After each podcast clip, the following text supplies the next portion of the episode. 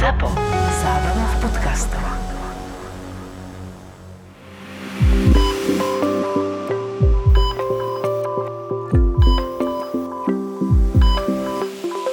Si sa mi normálne pochválil, že si po dlhej dobe resuscitoval. Tak e, povedz mi o tej resuscitácii troška. To nie je tak dávno, to, čo som ti volal. To bolo, určite. myslím, že dva dní dozadu. Áno. A to bol deň predtým som si myslel, že ani nebudem na urgentnom príjme, lebo poprosil pán primár, či by som nezastúpil kvôli konzíliám. Tak som mal z toho také, také žalúdočné vredy, ešte som nevedel asi, prečo ich reálne mám.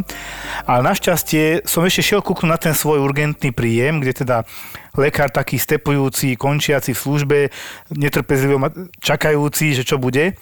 A keď Joško príde, mi chcel odovzdať strašne službu a nevedel, že ja tam oficiálne ani nemám byť. Ale šiel som sa tam pozrieť. Prídem a hovorí mi teda kolega, no vieš čo, som rád, že si tu, je tu taký mladý chalan, naozaj mladý, 44 ročný, ktorý je privezený pre bolesti na hrudníku, ale taký, že tlak, že 60 na 40 a nevyzerá dvakrát dobre, taký vracal niekoľkokrát, a zle vyzerá na pohľad, taký do oranžova, sfarbený vyslovene.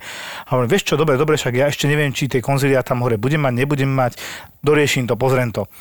Tak som si dovolil to pozrieť a keď som ho zbadal naozaj, potil sa, predýchaval tam, hovorím si, fú, nevyzerá dobre, tak som si dovolil zavolať ešte aj primára za jednotky intenzívnej starostlivosti, že či by na ho nekúkol, či ho neprebere a tak že teda ešte počkajme na výsledky, či to je ozaj infarkt, aby to nebola nakoniec tá nešťastná disekujúca aneurizma, ktorú sme my viackrát spomínali strašiak, áno. ten náš strašiak, že teraz roztrhne hlavnú tepnú hrudníku a je to teda sakra prúser. No tak som to mal ako druhú myšlienku a teda, že počkáme na výsledky, dobre.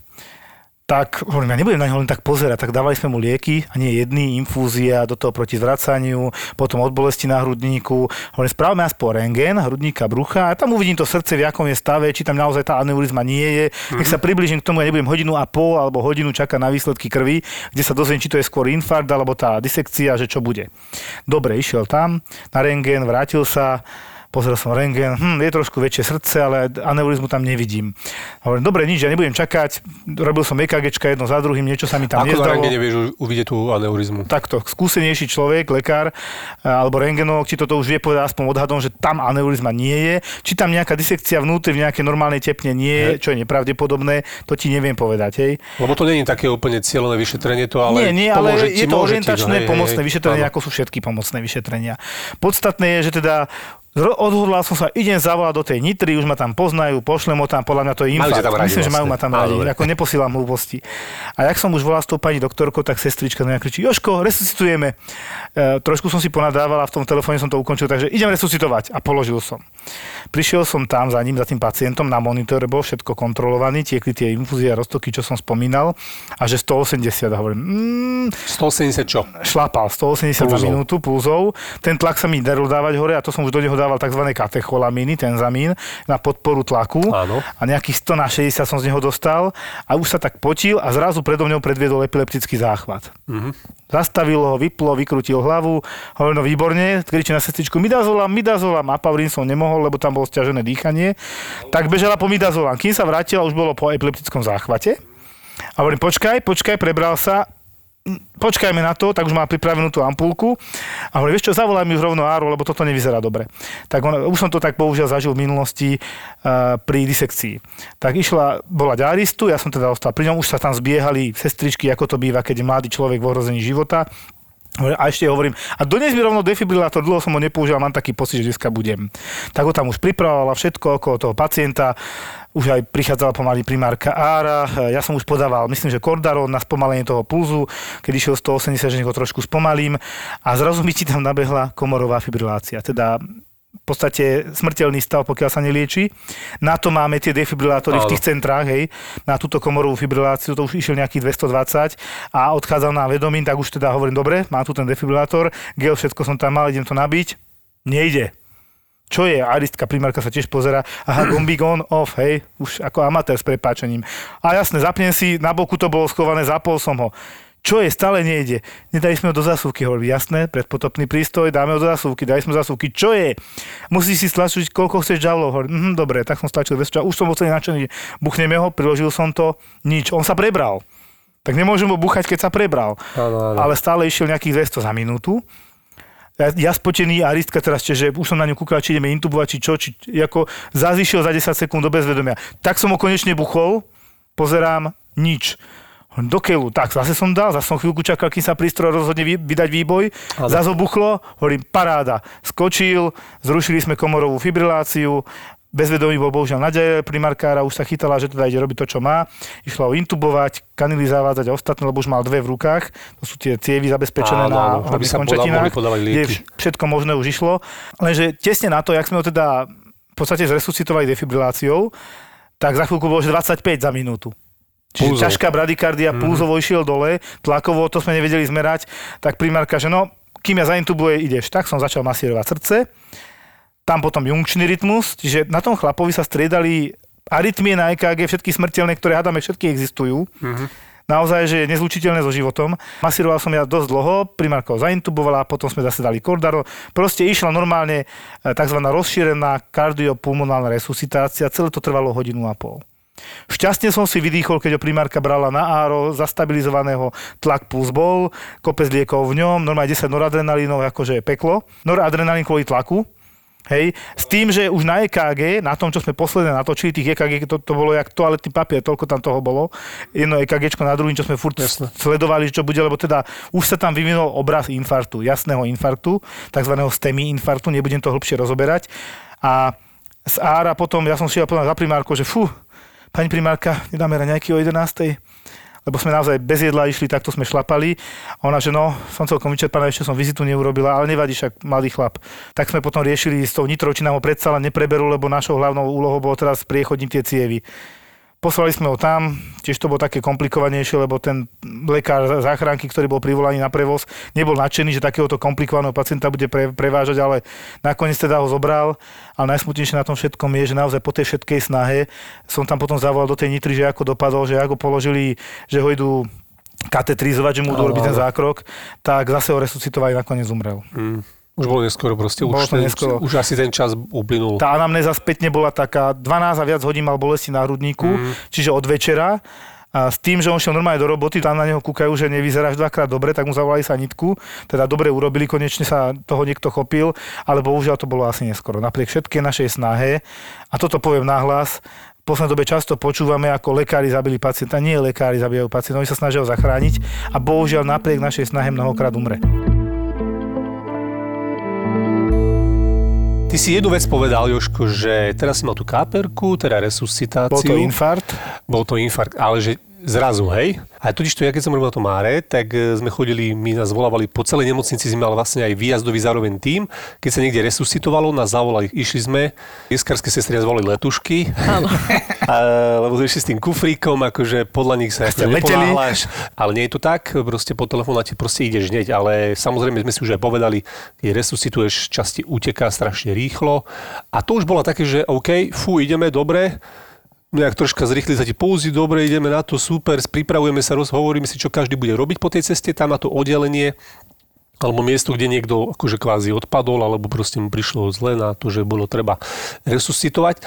Ale obrovský rozdiel bol, keď sa ti stane niečo, že proste bum, niekto vedľa teba, niekto padne. Vtedy proste sa neviem zastaviť, Pulzy 150 podľa mňa, keby som si meral a do konca resuscitácie sa neviem ukludniť a už viem, že ako sa musím správať, vieš, že nemal som rád, keď to bolo proste znáhla, hej.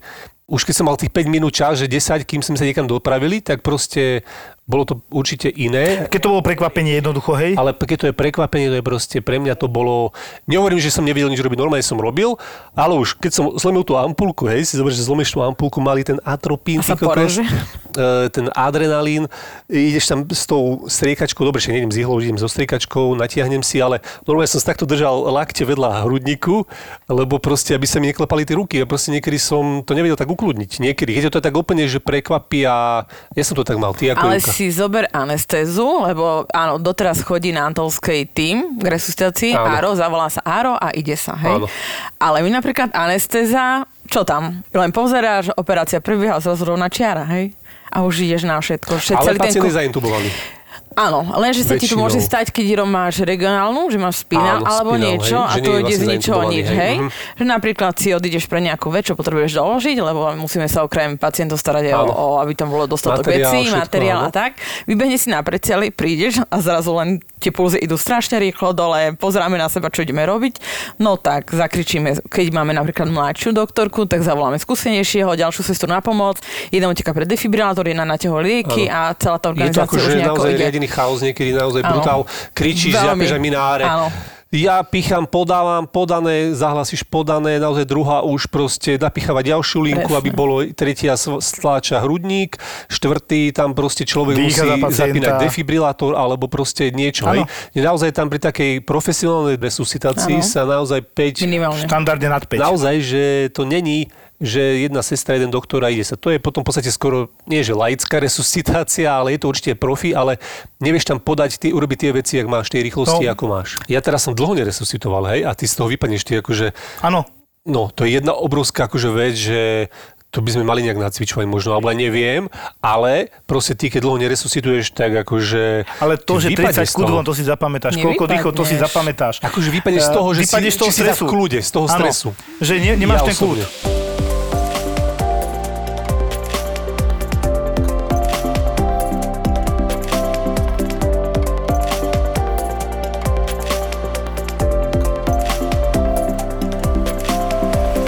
Ivanka, máme ťa tu. Ahojte. Predstavíme Ivanku. Ivanka, ty pracuješ Na Antolskej na anestéze. Anesteziologická sestra. som. dospelákov detí, A my máme dospelákov, ale uspávame občas aj deti. lebo ty si skúsená sestra. Ja som pracovala dlhé roky na detskom áre anestéze. Uh, jednu vec, my sme tu pomerne často riešime análne príhody a my sme sa nejak rozprávali predtým, ako som ťa volal, že ty máš dokonca, teraz neviem, či to je až také smiešné, ale e, že análne príhody aj s deťmi. Nie. Áno, sú, To ma ale akože veď- dosť zaskočilo, že prečo, ako, povedz nejakú, že ako, ak môžeš. Ono, ako, ono najväčšie na, na tom detskom je, že príde opýtať dieťa, hej, na áro, otec elegán v obleku, nejaký právnik, mamička Počkaj, opýtať dieťa, koľko ročné? Hej, 12-13 ročné. A našiel hračku u mami v šuflíku. Aha. Chalanisko to zobral, v noci sa hrajkal a ráno o 6 s- on bol hlo- celú noc hore, lebo sa mu to tam vcuclo pod tlakom a nevedel spať a nechcel budiť rodičov a ráno o 6 keď stával do školy, tak hovorím mame, že ho bolí brucho a on teda, že že jasné, že písomka, že nie, boli ma brucho, musíme ísť doktorovi. A teda doktor prehmátal, bolelo ho to, išli na, na sono a tam videli predmet Wow. ale to nebolo, že na úseku, ktorý sa dá ešte vybrať s relaxáciou a na, len tak akože, ale to reálne sa musela robiť laparotomia u toho dieťaťa. A najväčšia, najväčšia sranda je, keď cez museli brucho? cez brucho operovať a vyťahnuť ten útvar. A najväčšia sranda je, že tá vec sa musí dať v podstate rodičom naspäť, lebo to ich To vrátiš majiteľovi. vrátiš. Keď napríklad decko si pichne Ale umieš, sponku, no však áno, že to umieš, hej, nedáš to krvavé a špinavé, ale oni to tak zabalili, že to dali do nádoby na odsavačku, lebo to má v podstate taký väčší tvar, aby nebolo vidno, čo tam je a zabalili to do plachty a odozdávali to normálne s chladnou tvárou mamičky, že nech sa páči na ďalšie Naspäť. použitie. A ďalšie, hej. O týždeň sa to, vidíme. To už je taký ten náš sprostý Hej, humor, už ale, také naše, ale hej, reálne, keď to dávate tým rodičom a musíte zachovať chladnú tvár, alebo všeobecne, keď riešite to análne príhody, tak musíte sa tváriť ako ťažkí profici, čo teda je naozaj nesmierne ťažké. A pri niektorých chirurgoch. A, a, áno, keď vy ste profík a chirurg to strelí za vás, hej, teraz sme mali takého pacienta, podnikateľ, rozvedený, dve deti, sobota o 3. sa začala hrajkať a o 10. večer prišiel do nemocnice, že proste to nejde von. Tak to vybrali presne poloha ginekologická, uvoľnili nohy, dali lieky, sa to povolilo a vypadlo. A ja teda hovorím doktorke, naozaj musí ísť na pooperačnú izbu, keď to bolo také rýchle, že ja to nedám proste, že ja sa začnem smiať. Nie, nie, to musíme zvládnuť. Nie, tak ja chladná tvár, všetko som spravila ako mala, stojím za sklom, minimálna komunikácia, všetko v poriadku. Áno, áno, ale nešla som k nemu, lebo by som proste vybuchla. A prišiel pán operátor a hovorí, hovorí teda pacientovi, že vybrali sme to, išlo to ľahšie, ako sme si mysleli a tú vec sme vyhodili, lebo už to bolo opotrebované a zjavne to už potrebovať nebudete. Tak skoro, hej. A ja v tom momente slzy, výbuch, pán červený, akcia išla hore, hamba jak svinia a on, že no čo vedia, som si to tam strčil. A ešte väčší Okay. rehot, hej, pacient na oddelenie, uvidíme, kedy príde najbližšie. Tým, že ja som bezdetná a na tom áre som naozaj videla čokoľvek, tak som veľký psycho, to už všetci o mne vedia a aj známi, že to beriem z tej zlej stránky. Ale stala sa nám taká nešťastná vec, že nám dieťa, kamoškin syn, utekala po zahrade a buchol sa do tej tisíc litrovej nádoby. Ja neviem, či viete, ktorú myslím. Zberná nádoba na vodu. Ľudia to majú na záhradách. Ona má takú klietku okolo seba. Ja som rola na detskom áre a ten maliak utekal, on sa potkol a to hlavou o, o tú nádobu zbernú sa zbuchol a to tak zaduňalo, že ja som myslela, že zlomený väz a konec. V tom momente zachránka nestihne priletieť, kto slúži na áre, kto slúži traumatológiu, všetky tieto scenáre, ako aristická sestra za sekundu. Môj manžel a n- náš kamarát tam stali a čakali, ako zareagujem. Hej, ja sa na krajičku, lebo tak strach a nemôžete to dieťa nechať vystrašiť. A malý sa postavil a už papulka dole, slzy v očiach a že čo ideš revať? Hlavu máš na mieste, krv nestrieka, ruky máš všetko v poriadku, áno, no tak sa hráme ďalej. A malý dobre a odišiel, hej?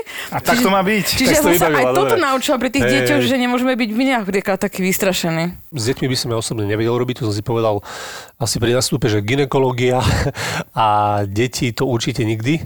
A pre mňa sú to najkrajšie odbory. akože je to krásna robota, to akože, ale keď tu vidím tie detičky pichnúť do hlavy žilku a takéto veci. Možno by som to asi naučil, keď som sa naučil iné veci, ale mám predtým, toto mám rešpekt, to ti poviem na rovinu. No. A píchanie detičiek do hlavičky, vstupy venozné žily a tak, to som odmietala aj ja.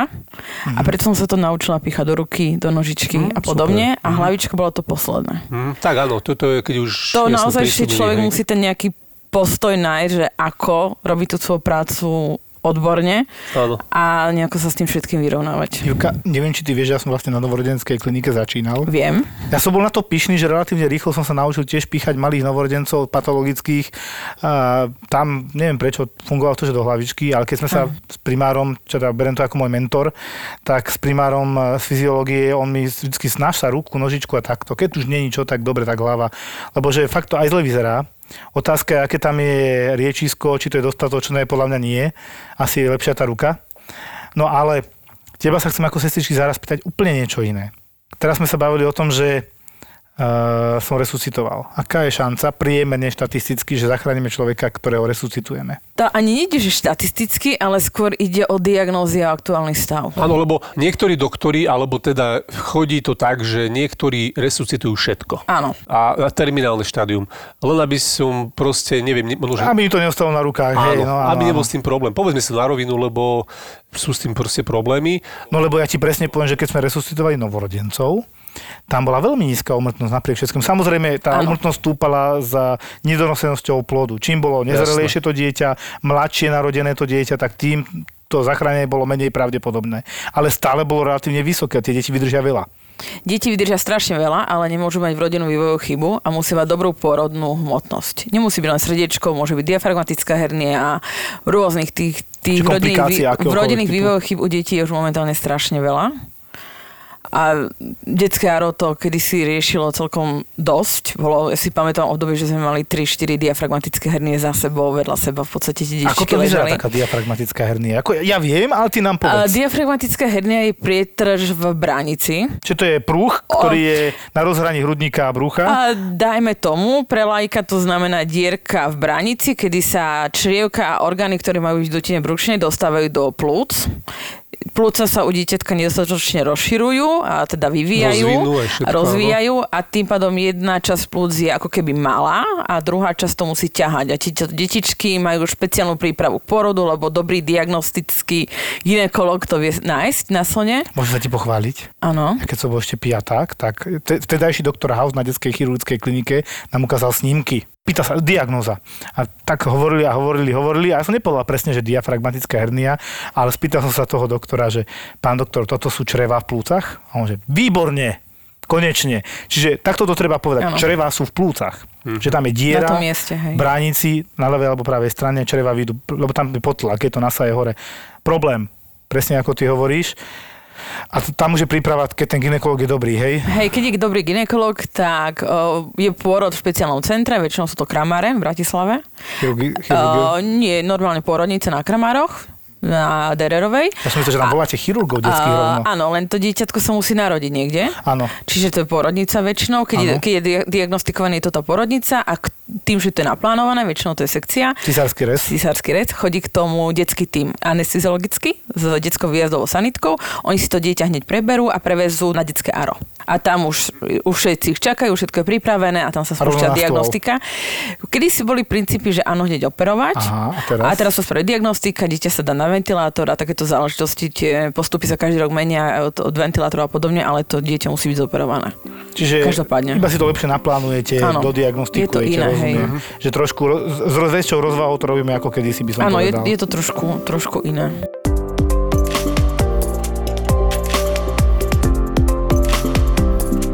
My sme mali teraz s kolegynkou uh, resuscitáciu po pri sekcii, pri uh, Cisáráku tiež? cisárskom reze. A to bola mamička, to nebolo dieťa. Tým, že už som na dospelákoch. Zachránili sme maminku a dieťa, bo mamička nám aspirovala, indikovaný bol cisársky rez v celkovej anestéze a tam sa proste zachraňovalo najprv dieťa. A mamička nám pri úvode do anestézy zaspirovala. Dýchla žalúdočný obsah. Áno, vyvracala sa v podstate, ako dostala lieky a vdýchla žalúdočný obsah. Dostala lieky, lebo pri anestéze čo sa robí, čo aké lieky sa podávajú a tedy sa vlastne uvoľní svalstvo. Kvôli tomu zaspirovala. Čo sa dáva teda, tak povedz, ako tak, A najprv s tým, že každá žena, v ktorej je tehotná, je v podstate rizikový pacient vždy do celkovej anestézy, lebo v podstate je tam vždy uh, nátlak na brúško, na žalúdok.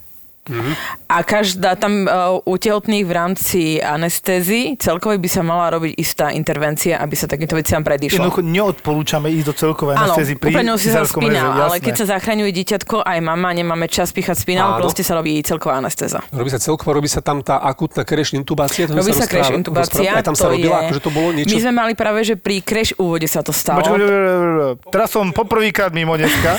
Ho Čo je, to, počúvam. čo je to tá crash intubácia, povedzme si, lebo to býva asi časté pri takýchto akutných... A väčšinou akutných môže to byť pri tehotných alebo najdených, pokiaľ nie je dodržaný ten odstup uh, lačnenia odstup, pred operáciou, áno, ktorý je veľmi dôležitý, na ktorom sa ka- Preto pri lačníte, každej anestéze bazíruje. Preto si povedzme, že preto ľudia naozaj uh, nejedzte nič. Nepiť, nejesť, naozaj, nefajčiť. Najprv si treba dať anestetika, aby sa pacient uspal, až potom sa zrelaxuje celé telo. lebo ešte toto odbočím troška, sú také histo- sú historky, alebo nie, alebo si to skôr, že hovorí ke- sa to, hovorí sa. hej, hej. Keby sa najprv dalo to miorelaxantivum, Na že je svalstva. Ne- na naozaj, a ty si prevedomý, tak to máte nejaký taký stav, že si hore a nemôžeš nič urobiť. Áno, neviete nemôžeš hýbať končete, ale si to uvedomujete A si všetko. to uvedomíte, čiže je to naozaj nechutný, nechutný pre mňa stav. hororový. To znamená, že by mal byť veľmi rýchly úvod do anestézy.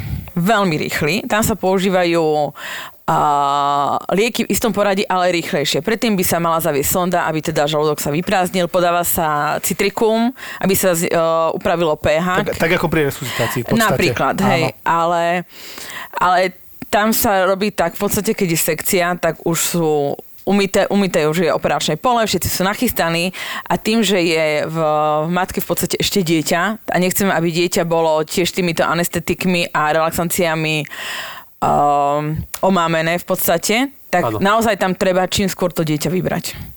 My spravíme rýchly úvod a pokiaľ je všetko v poriadku, rýchlo sa podajú lieky, preplachnú sa, zaintubuje sa pacientka a vyberajú dieťa. V tomto prípade počas podávania liekov nám mamička aspirovala Vdýchla tie lieky. z vratky vdýchla do plúc. Všetko, niečo vdýchla, niečo išlo von, takže my sme začali odsávať. Tam musí byť pripravená komplete všetká technika pri takýchto úvodoch. Odsávačka musí byť v 100% stave. Ale proste mamička, um, namiesto toho, aby pomaly jedla a rozkusala, ako sa hovorí, že treba to jedlo naozaj rozkúšať, tak mamička to nie, nerozkusala, ale Veľké veľa hltala. ústach, A my keď sme ju odsávali klasickým odsávacím katetrom, čo v podstate tenšia, to nešlo, nám to upchávalo. Dávali sú sme, veľké sústa pre tú No, odsávačku. ale dali sme aj preč odsávací kateter, odsávali len hadicou a aj tak to proste len nešlo. kusiska, hej. A už pacientka išla do desaturácie, už to nebolo dobre. Volali sme áro, lebo napríklad aj my ako anestéza si voláme áro, lebo sme tam boli v podstate dve o pol druhej či pol tretej v noci. ste to, jasné, jasné. Čiže je toho veľa a treba to mať viacej ľudí. Rúk, doslova rúk. Aj, aj celý tým v podstate príde ten, ten výbehový. A mamička stále nešla, predýchávali sme, skúšali sme hociaké techniky, aby sme... Ja, to, ja som pochopil správne, tá crash intubácia, to je len proste pomenovanie pre rýchlu Rýchlu, intubáciu. áno. Veľmi rýchlu intubáciu, nepripravenú. Dopadlo to tak, že sme skúšali intubovať naozaj dva alebo trikrát, lebo tam bolo veľa tých zvrat- zvratkov, ktorí nešli podsávať, ale potom sme skúšali, že dáme intubačnú kanilu niekde, lebo tam sme nevideli, kde máme ísť presne. Skúšali sme uh, zasunúť odsávací kateter do tej intubačnej kanily a v tom bol moment, že sa to prerazil, ten zemiačik, čo tam mamičkou pchával celé to, sa povolil a začala nám kanila zarosovať sa, to znamená, že sme boli na dobrom mieste, mamička začala normálne chytať saturáciu, ako by mala mať, všetko sa upravilo do, do normálu, dieťatko už bolo vonku, mamička sa stabilizovala a potom nastalo pár hodín strachu, čo bude s mamičkou. Jasné. Že či tam nebude... Áno. koľko to trvalo, či tam bude poškodenie mozgu a tak No, ďalej. áno, presne sme čakali celý víkend, víkend, či sa nepoškodil mozog alebo niečo, ale Koľko minút to našťastie... trvalo celé? No, nám to trvalo 3 dní, ale trvalo to nejakých 10 minút celý tento stres so všetkým, takže bolo to naozaj, Brutál. lebo dva životy a veľmi mladá mamička. Ale vidíš tu ten rozdiel 8 minút dieťaťa, to dieťa, pokiaľ ja viem, sa má výborne. Aj mamička sa má výborne, aj sme za ňou chodili na aj sme dostali informácie, teda, že je všetko v poriadku. A keď sme za ňou prišli, ona, že ona si uvedomuje, že sa asi niečo stalo a že všetci sa z nej tešíme. Ona si, na, ona si mňa aj teda doktorku pamätala pred tým, ako sme sa s ňou žartovali, ale našťastie toto dopadlo veľmi dobre, ale, ale tiež je to nebezpečné, keď, keď niekto nedodržiava ten režim, ktorý je nakazaný od anesteziologov a potom to môže aj takto dopadnúť. čo rozprávajú pacienti po zobudení z narkózy. To som mal strašne veľa otázok na Instagrame, či máš taký zážitkov. Podľa mňa strašne veľa ľudí ťa miluje, lebo akože, jak som pár zažil, tak polovica ľudí ma milovalo, ľúbilo. To presne závisí od pacienta, aký je. Niekedy na tej, dnes, teraz som bola napríklad Áno, áno. dneska na premedikačnej a zajtra som, zajtra som tiež. A to presne vidíte o, na človeku, či sa chce baviť alebo nechce. Či, Či je vtipný humor, alebo áno, není vtipný. Hej, akože naozaj to je o inom. Keď idete pichnúť chlapcovi, mladému, hej, mladé ucho, ale neberiem to tak, že mladý, mladý, 20-ročný, ale taký 35-40 mladý, že môžem vám pichnúť náladovku do zadku, hej, a on dá na to svoju klasickú mužskú odpoveď, hej. Aj on by pichol. Ale to je proste, že to sa stane na tej prebudzke, teda na predoperačnej izbe a potom sme mali takého jednoho pána, ktorému sa robila urologická operácia a na to sme sa, to sme no, normálne, že zostali tri sestričky stať a pozerali, čo ten pán robí. On si predstavoval súlož tým, že mu robili s orgánom pánskym. On si predstavoval, že súloží, keď sa zobudil. A keď sa zobudil, akože po anestéze. Po anestéze prišiel na pooperačnú izbu, ležal na tej svojej posteli, zamonitorovaný, ruky mm-hmm. vedľa tela a stále mu šmátrali kade tade a vydával zvuky. Áno. A my, že čo ten pán robí? Nie, tak sme ho zobudili, akože, že dobrý deň, ste po operácii, pekne v kľude ležte, že všetko dopadlo dobre a tak. On, aha, aha, a zase pokračoval. A fajn. A vedľa toho ležal chalán, ktorý bol po spinále. Čiže on bol pri vedomí, len, Jasné. len, ťa, len nohy ho neposlúchali. On polku telu mal vypnutú, áno. Áno, a ten chalan hovorí, že ja neviem, čo on ste mu dali, ale aj on to chce. Ja som mal jednu pacientku pred operáciou, že na tom súkromí tiež e, veľký, veľký výkon výmena e, bedrového klbu. Ja som, dobrý deň, ona tu tak na nás pustila, tak bola proste nepríjemná. Ja, že že toto tu bude mať týždeň. Týždeň, hej? že no do riti. Potom išla z operačky. A že boha už ide, no ty kokos. Normálne takto som si myslel, takto som si reálne, toto som si hovoril, že si no, ju zaškatulkoval? jak to prežijem, zaškatulkoval som, áno, lenže ona, ak otvoril sa dvere, bola po operácii, bola spinale, spinale robená, je môj miláčik, toto úplne iný, proste úplne iná, hej, že proste ona mala taký stres pred tou operáciou, brutálny, mm. bola neskutočne nepríjemná. A teraz zrazu, a my sme normálne kecali do polnoci, druhý, tretí deň ešte my, neviem, proste v kúse sme sa smiali, kecali a nakoniec to proste úplne inak vystrelilo, vieš, že, že to ťa prekvapí. Nie je to časté, ale bývajú takíto pacienti, že naozaj tú operáciu neskutočne vedia sa vystresovať kvôli tomu. Sú takí stresové typy, takí ľudí. A proste, proste neskutočne bola v pohode, bola úplne úžasná a takto sme si pekne porozprávali, pokecali o všetkom, o rodine, o súkromí, parádne veci. My sme teraz mali takú mamičku, ktorá bola veľmi milá, zlatá, príjemná, sekcia plánovaná a jedno s druhým. A neviem, či viete, ako vyzerá pôrodnica, teda sekčná sala. Aspoň my v, na Antolskej máme také okienko, čo je medzi operačnou salou a novorodenským boxom. A cez to okienko chodí dieťatko, hej, že sa tej dieťatko odovzdá 2x2 metre. tam, áno, tam je taká malá miestnosť, kde teda novorodenecký tým prevezme dieťa, keď je ošetrené, príde tatínko. A my sme mali prvýkrát, to aj povedal operatér, že za 20 rokov sa mu toto živote nestalo. Otecko, teda dieťatko si pofotili a my, foti, my dávame fotku aj teda s mamičkou, nie všetci to majú radi, ale nevidíte operačné pole, takže je to taká príjemná spomienka, že mamička má priamo fotku z operačnej sály. A otecko strčil tak hlavu do toho okienka. Ďakujem celému týmu, ste fantastickí. A my sme zostali, že wow, tak ja som toto nezažil za 16 rokov. Nebol som to ja? Ja som to Nie. raz povedal. Nie. Nie, nebol si to ty. to bolo celý tým. Dva alebo tri týždne dozadu a pán doktor sa stal onemený, že wow, že slušní ľudia ešte nevymreli a že Áno. niekto si váži konečne našu prácu. Ja som tak zakýval z okienka. Všetkým ďakujem, všetko je v poriadku, ďakujem moc. Tak už si Šťastný povedala, že všetci sú fantastickí. Áno. Povedali iba, že všetkým ďakujem. treba, to je iné. treba ešte pri ďalšom dieťati trénovať. Ešte to štvrté a bude to dobre. A, síce neviem, čo bude to hovoriť tvoja pani manželka. Tým, že som začínala ako 19-ročná na detskej onkológii, to si myslím, že už je dobrý Mhm. záhul. Hej, že mladá baba sa stará Ťažký o, štart. o deti, ktoré sú v jej veku a zomierajú v podstate. Už to bol taký. A odtiaľ som v podstate išla s výnimkou nejakého roku na novorodenskom na detské áro a tam som naozaj prešla árom, detskou anestézou, čo si myslím, že je naozaj pre každého, kto tam príde, veľmi dobrá škola a keď tam naozaj niekto zotrvá Súhlasím. rok, dva, tri, je to, je to výborné pre to človekom, má veľký rozhľad, vie o veciach, ktoré ostatní lekári ani po 20-30 rokov v praxe nemajú ani šajnu, čo sa ten mladý lekár na tom detskom áre a všeobecne v detskej nemocnici na patologických novodencoch a tak naučí. Môj názor. Ja som si napríklad chcela oddychnúť od ára a ísť na dialýzu, čo bolo teda pre mňa tiež veľmi náročné, lebo všade, či už to je áro alebo dialýza, sú to stroje. Je tam veľká zodpovednosť o pacientov a je tam strašne veľa akutných stavov, či už teda áro alebo aj dialýza, veď ty Určite vieš, že z ničoho nič A súhlasím aj s tým druhým, o tom sme sa rozprávali, že proste tá dialýza ani teba, ani mňa až tak nebavil, hej, že pre mňa to bol strašný stereotyp, brutálny stereotyp. ale si lepší, lebo ja som tam vydržala pol roka. Ja som vydržal 3 roky, no. No, akože naozaj, ja som bola pol roka, mala som tam, na, z začiatku bolo Ale je zaujímavé. krásna, dialýza je krásna. Je krásna, je to naozaj krásna robota, práca s ľuďmi sú tam vzťahy o niečom inom, keďže sú tam naozaj chronici v podstate stále.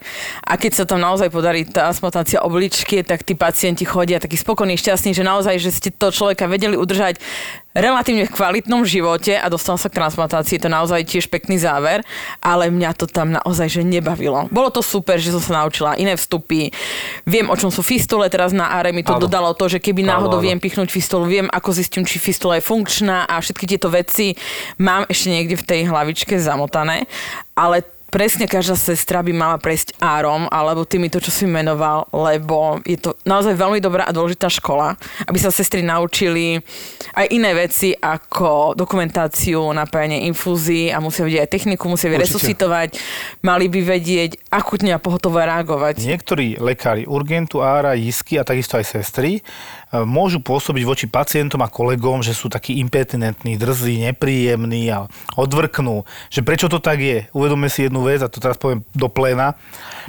A ja to cítim na sebe, že príde mi teraz, neviem, presne mám teraz infarkt, porážku, e, srdcové zlyhávanie, proste vážne veci a teraz vám príde chrbtica. Tak si poviete, že akože toto mám riešiť ja. A to Hej, isté, hej, hej. takýto pocit niekedy máme my tí, čo riešime úplne závažnejšie stavy, že to nepatrí do našich rúk. A takisto, keď tam máme kolegyňu, kolegu, ktorý rieši menej závažné stavy, nevie riešiť tie veci, čo my vieme, a my sme jeho stav vedeli takisto riešiť, tak nám to príde, že prečo to nevie, prečo nemá zaškolenia, mohol by niečo aspoň z toho vedieť.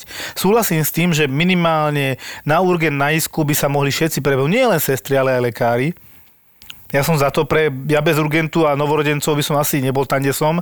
A ďakujem za to, že som tam bol, aj keď to bolo niekedy veľmi náročné. Ale to, to, toto je asi ten hlavný problém. Je, ale napríklad, um, ja som mala teraz takú výmenu názorov s jedným doktorom na operačke. Neobvinujem z toho sestry, lebo Čo si povedz, naozaj prípad, váži, prípad. vážim svoje kolegyne, ale máme zle nadstavnú legislatívu, to všetci vieme. Je málo sestier, zle platené sestry, ťažká robota pre sestry na oddelení sa dbáme.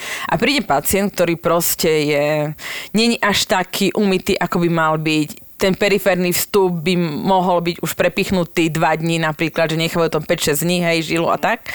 Čo v podstate ja to neznášam, a hlavne keď sú to naozaj ľudia, ktorí sú chronici, prešli si už kadečím a odbalím tu akože pekne zalepenú žilu a vidíte, keď podávam lieky, že to teče pomimo, Okolo, hej, je to okolo, hej. rozbalím to a tam červené, veľká diera po, po tom vpichu a ja začnem byť zlá, nahnevaná voči tomu pacientovi, už to mohlo byť dávno prepichnuté, mohli vzniknúť komplikácie jedno s druhým. A potom mi povedal na to pán doktor, že keď ste taká múdra, tak choďte na oddelenie. Hovorím takto, ja nie som taká múdra. Ja si naozaj vážim sestričky a mi ich strašne ľúto, že majú strašne veľa roboty a takéto veci nestíhajú. Ale myslím si, že proste sestry na áre, keď pôjdu na oddelenie, tak si tú prácu zastanú. Ale tým, že sestry nemajú nejaké to vzdelávanie nastavené tak, že by išli, cirkulovali, sestra z oddelenia by sa na anestézu alebo na áro alebo na urgen nepostavila len tak. My sme napríklad na áre, to len tá hygiena. Na áre proste my sme každý večer museli vydrhnúť pacienta, tam bolo niekedy lepšia hygiena, jak ja mám niekedy, keď prídem, že už sa iba osprchujem, tam sme holili, dutinu ústnu umývali, všetky vstupy si musel každý deň prelepiť, lebo však to sú kvázi potenciálne Áno. rizika. Treba si uvedomiť jednu zásadnú vec, tá legislatíva, To- to, čo sme to si hovorili, uh, kvantita a kvalita. Na áre máme kvalitu vyšetrenia, na oddeleniach bežných máme kvantitu vyšetrenia. Kde sa to všetko stretáva je urgentný príjem podľa mňa, kde musí byť oboje, lebo príde kvantita a musíme v tej kvantite spoznať to, čo je naozaj závažné, tú kvalitu, ako ja hovorím, že aby my pomedzi tých troch tetanikoch a ja neviem, eh, chrbticiach ďalších troch a siedmi tam je bolesť na hrudníku, ktorá by som mohol zbagatelizovať, lebo už to ide rad radom, ale aby mi toto neušlo. Ani tej sestre, ani mne, ani komu z nás. A preto ten urgent je taký základ, kde by sa to všetko mohlo začať a potom už tá sestra si nájde, čo ďalej, ale fakt je problém asi tá kva- kvantita ten počet ľudí, ktorý prichádza na jedného lekára, sestru, na bežných oddeleniach začína byť zlý, ako v neprospech toho lekára, sestry, kdežto na tom áre predsa len si uvedomujú tí ľudia, že aspoň ten základ sestier musí byť, bude problém. Vážny problém. To sa nedá podceňovať. Kdežto predsa len tie menej závažné stavy, no dobre, áno, len to, a keď sa dostane ku vám, zase dáte do pucu.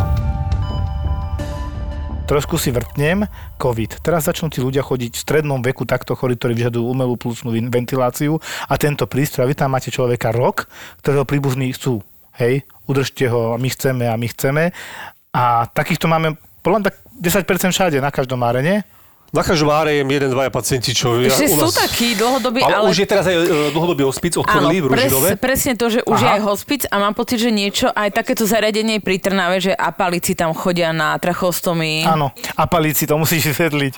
Proste, povedzme to po slovensky, úplne To vypnutý je ten mozog, slang, hej, áno. koma vigíle v podstate. Áno, koma vigíle. To, čo poznajú ľudia pod pojmom vigílna Michael koma. Schumacher napríklad možno, nie? On mal Napríklad, koma vigile, hej, čo viem. že proste mozog už je dávno odvalený, ale my ho udržujeme pri živote nejakým spôsobom, respektíve to telo, Srdce- to srdce, srdce plúca, my preventilujeme a niekto tam zachytáva nejakú minimálnu mozgovú ak- aktivitu, ktorá síce pre nás znamená nič, ale niekto sa toho Takto chytí. ti poviem, že keď presne aj sme to mali, bolo to koma vigile, prišla rodina, i on mi pohol palcom, on pohne No, no, palcom, je prstom, minimálna jeho sa zlepšuje, teraz mi pohol maličkom, ale proste 99% možno asi nezlepší, možno sú nejaké zázraky, ja neviem teraz. Áno, poviem ti, Počul potom je som, akože OK, a potom ľudia tomu veria, jasné, keď ešte aj to tak podáš, že treba veriť, tí ľudia veria, a stále pozerajú tie prsty, či sa hýbe, či niečo sa zívne si, hej, lebo si niekedy zívne a také robia tie mimovolné pohyby, no. Ja nezabudnem, brat mi to povedal, môj vlastný Mhm. brat, príbeh, že mal kamaráta, ako je to jedna babka otca konia brata Pesme hovorí vždy na Antolskej,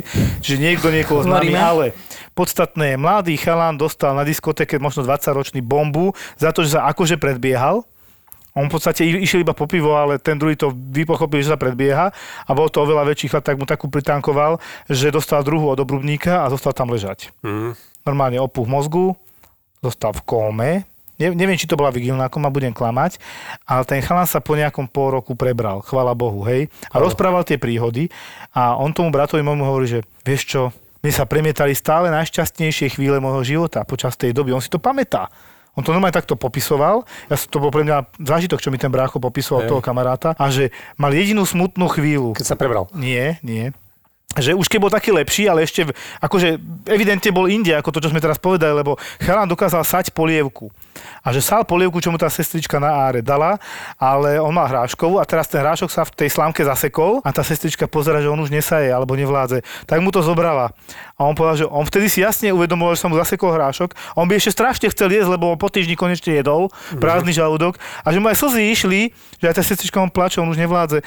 Ona to nemohla vedieť, čo si on myslí, lebo to ešte nevedel povedať. On ale on si to že on pamätal, lebo on plače, sa o dva že on týždne na to úplne prebral a že on vtedy vysvetloval, že on ešte chcel, on bol strašne hladný, ale sestrička, že jo, už chudák nevládze, tak mu zobrala tú polievku. Áno, ale ešte plakal k tomu, vieš, že Áno, fakt nevládze, že net- netrapte ma. On sa on tam bojuje, netrápme ho a on strašne chcel polievku.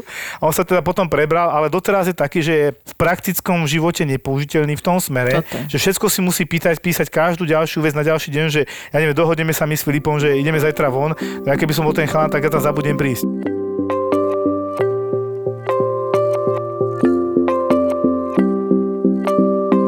Čo si hovoril o tom covide, Joško? To bolo o tom, že tie UPVčka, keď sa začnú vyžadovať vyslovene, ako keby ukončíte toto tu, čo, čo tu pán už leží rok, lebo my tu máme teraz 40 ročného s covidom, ktorý nedýcha dobre. Áno.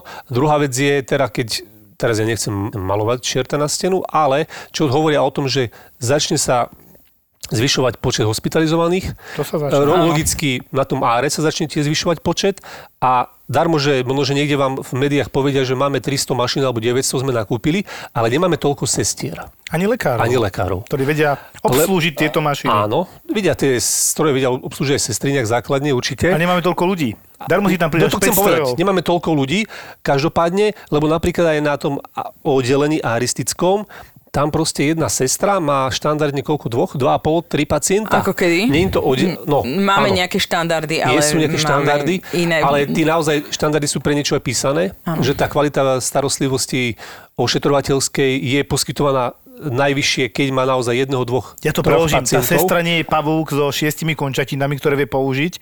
Hej, že tu podávam jednu infúziu, tu napichávam ďalšiu, tu sledujem štvrtým okom. Preto sa vypočítava, koľko môže jedna aristická sestrička strážiť pacientov na umelej plusnej ventilácii takýchto ťažko chorých. Áno, ale keď aj bol, bola tá prvá vlna a sa predpokladalo teda, že bude strašne veľa Nebolo? ľudí.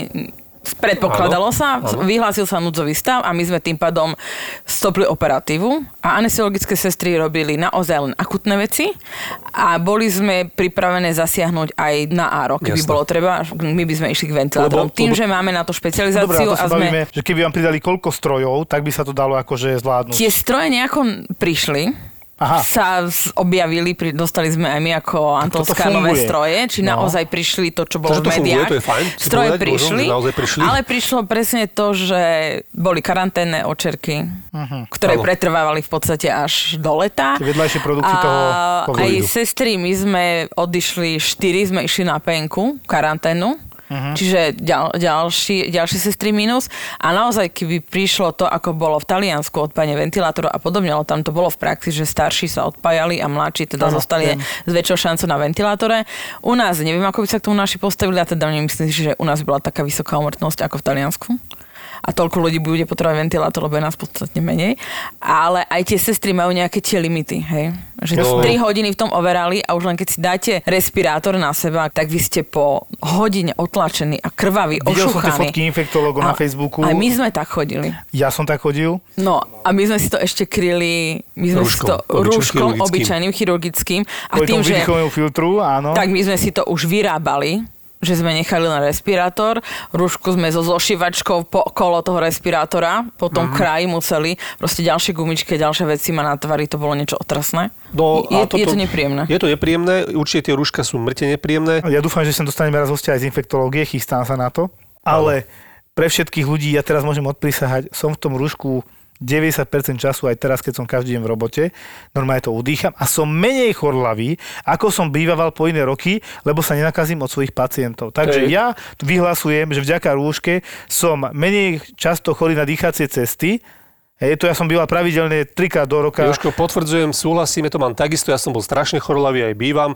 Teraz proste, vidíš, má to aj nejaký benefit, ten Áno. COVID, naučíte ťa nosiť rúška. My ako sestry na dialýze napríklad, alebo všade, my sme neznášali nosiť rúška, vieš, hoci ako tiež takto, jak tí pacienti sa z toho vyvliekajú. Takže ja to aj chápem tých ľudí, ale normálne ten COVID ma naučil, že dobre, však dám si to, proste zavriem ústa, nebudem okolo, okolo toho kecať, dám si to rúško, som zodpovedný, alebo aj ohľad úplný teda hlavne a proste nebudem to už riešiť, hej, lebo No a ne, zrazu nebudem blbý z toho, nebudem A z toho zrazu- blbý. Zrazu máš benefit. Mám benefit aj do života pre mňa, lebo už ako normálne som si tak zvykol, že To jedno rúško si dám vždy do, v robote na tie ústa, asi aj keď ten COVID zmizne. Ja si myslím teda. Ja, ja mám z toho tiež poučenie, Hej. že bude tam tá babka, Áno. ktorá kašle, tak si to rúško určite dám. Hej. A vôbec, keď sa mi bude zdať, že akokoľvek infekčný pacient prišiel, hej.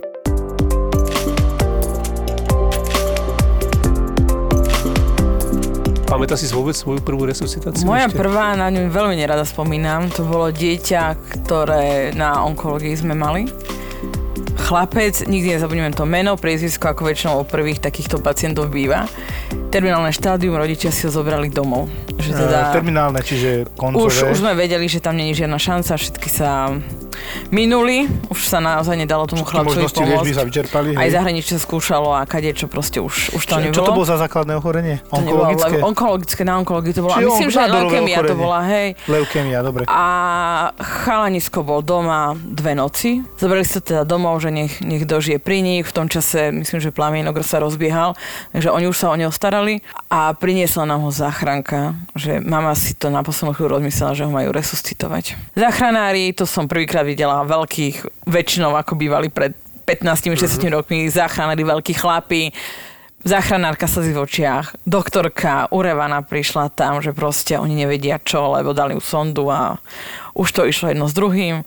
A našťastie sme mali lucidnú pani doktorku, ktorá povedala, že nehnevajte sa, ale jeho resuscitovať nebudeme. Mamička to vysvetlili, že áno, príde Áro, zresuscitujeme ho, dáme ho na stroj na deň, dva a zomre na stroj. Takto sa s ním viete rozlúčiť všetci celá rodina hneď. A potom aj teda pristúpili, že nebo- necháme ho tak odísť v kľude. A mňa vtedy naučili, neviem, ktorý z vás to tu hovoril v nejakej epizóde, že otvárate okna, keď zomrie človek, aby duša odišla, Nie, to odletela. vinár, ale Jožko to tuším hovoril. Ale ja to hovoril. robím dvere. Mňa vtedy naučili, že sme ľudia, treba výjsť dverami, ako sme vyšli, vošli, tak ja otváram dvere tým deťom. Aj keď mi na áre odišlo dieťa, tak otvárala som balkón, nie okno. Si mi pripomenula, prečo, alebo jeden z dôvodov, takých 60%, prečo som nechal novorodencov, keď som aj toho novorodenca s tým, s, tzv. to sa volá, osteogenesis imperfecta. Strašne zlá diagnóza a ešte sú tam podtypy 1 až 7 a A, B a tak ďalej. Ono malo jednu z najhorších toto bábetko. Už keď sa narodilo, ja, ja som to, urobili sme snímku, lebo sme vedeli, že bude zle a začal som počítať. Ja som po hodine skončil a hovorím pani docentke, že 207. A ona sa pozerá, toľko ani kosti nemáme, ja viem. A to dieťa strašne plakalo, trpelo, normálne tam išli fenobarbitál, myslím, že tramal, ne, neviem čo všetko, proste od bolesti, strašné veci. Potom mal tú antigravitačnú postielku a tak ďalej. A napriek všetkej snahe myslím, že o mesiac umrelo. Neviem, či zaka- ono, normálne mu chýbalo čas lepky tomu babetku. Toto utrpenie, ja som presne, ak si teraz povedal, že 12-ročný chlapec, ja už mám teraz 3 deti. Ja toto už nedávam. Na toto som, ja neviem, už asi starý, alebo neviem, jak to povedať. Nie, toto už by som asi nedal. Ja mám naozaj že veľmi peknú mm, storku s resuscitáciou. Neviem, či poznáte diagnózu sakrálny teratom. Ne, viem, čo to znamená, ale neviem si to predstaviť. No. No to. Dieťatko, dieťatko, dajme tomu, novorodenec je diagnostikovaný, že má nejaký tumor, alebo teda Nádor, no. teratom, nádor pri Kostrčí, spodnej časti tela. Medzi Tak je nožič, kostrč, áno, no. na kostrči nožičky od seba, v podstate aj veľký, no. velikánsky nádor, dieťa malo, dajme tomu, 3 kg, nádor malo kilo, hej, že naozaj, že ve- veľmi veľký prognoza, veľmi zlá. Dieťa bolo zase, myslím, že na kramároch, my sme si boli preňho, začal sa diagnostika a zvažoval sa teda operačný výkon. Vtedy ho operovali doktori, ktorí už bohužiaľ nie sú medzi nami. A to bola škola chirurgov, ktorí tomu dieťaťu zachránili život a teda aj detské áro podali neskutočný výkon lebo tam boli veľké krvné straty, to dieťa bolo resuscitované opakovane na, na operačke počas výkonu, dostalo veľa krvi, tá krv už v podstate ani bola jeho Typujem, že ten teratom za, zavzal do seba aj veľké cievy a cievne štruktúry cievy, malej hej. panve, hej. Áno, to, to bolo naozaj, že veľmi škaredé a a veľmi ťažký priebeh to malo a nám teda povedali, že dieťa to nezvláda, že už ideme, nechajú ho tak a teda príde na áro a že u nás dožije do konca. To dieťa sme nechali na ventilátore, spravili sme všetko, ako sme mali, hej, dostalo analgézu, dostalo glukózu a čakalo sa teda, že čo bude. To dieťatko sa naštartovalo, začalo bojovať, normálne, že bojovalo. Parametry mu išli krásne hore, začali sme ho do neho liať krv, všetky tie deriváty, aby sme ho teda zachraňovali. Malý sa z toho dostal, mal za sebou 4 operácie, čo som teda ešte osledovala. A ešte mám niekde fotografiu, ako ho krmím z flaše, čo bol teda, že wow. Ale úplne najväčší zážitok bol, že už som pracovala o pár rokov na anestéze, mali mal 3 alebo 4 roky a išli na kontrolné CT. Lebo to dieťa nikdy bude mať život ako normálny muž, hej, ale teda má život dobrý ako, ako klasické dieťa, tým, že aj sa resuscitoval, tak vtedy bol princíp chladenia mozgu, u novorodencov po resuscitácii. no. Áno, ale to bolo v tom čase, keď to začínalo. vtedy, áno, hej. že naozaj sa to, to bolo medzi prvými dieťa, die, eh, prvé dieťa, čo sme skúšali a aplikovali túto metódu. A to dieťa prišlo na CT, ja som ho išla uspávať a len pozerám meno v papieroch, pozerám na mamičku, pozerám meno, tak som, nešlo mi to, slzy do očí hneď išli a mamička hovorí, že ale ja si vás pamätám, vy ste boli na áre, keď sme ho priniesli. A tak mi rozprávala, volal sa Ivko, ten malý a že má mozog veľmi dobre, je inteligenčne na úrovni svojich rovesníkov, ale samozrejme inkontinencia tieto veci tam zostali. Treba povedať, že ten nádor, bohužiaľ, bol v oblasti, kde máme pohlavné orgány Áno. a tak ďalej. No. A to dieťa sa má fantasticky a žije doteraz, takže je to, je to tak super, že napriek zlej prognóze tá sila chirurgie a ára podala neskutočný výkon.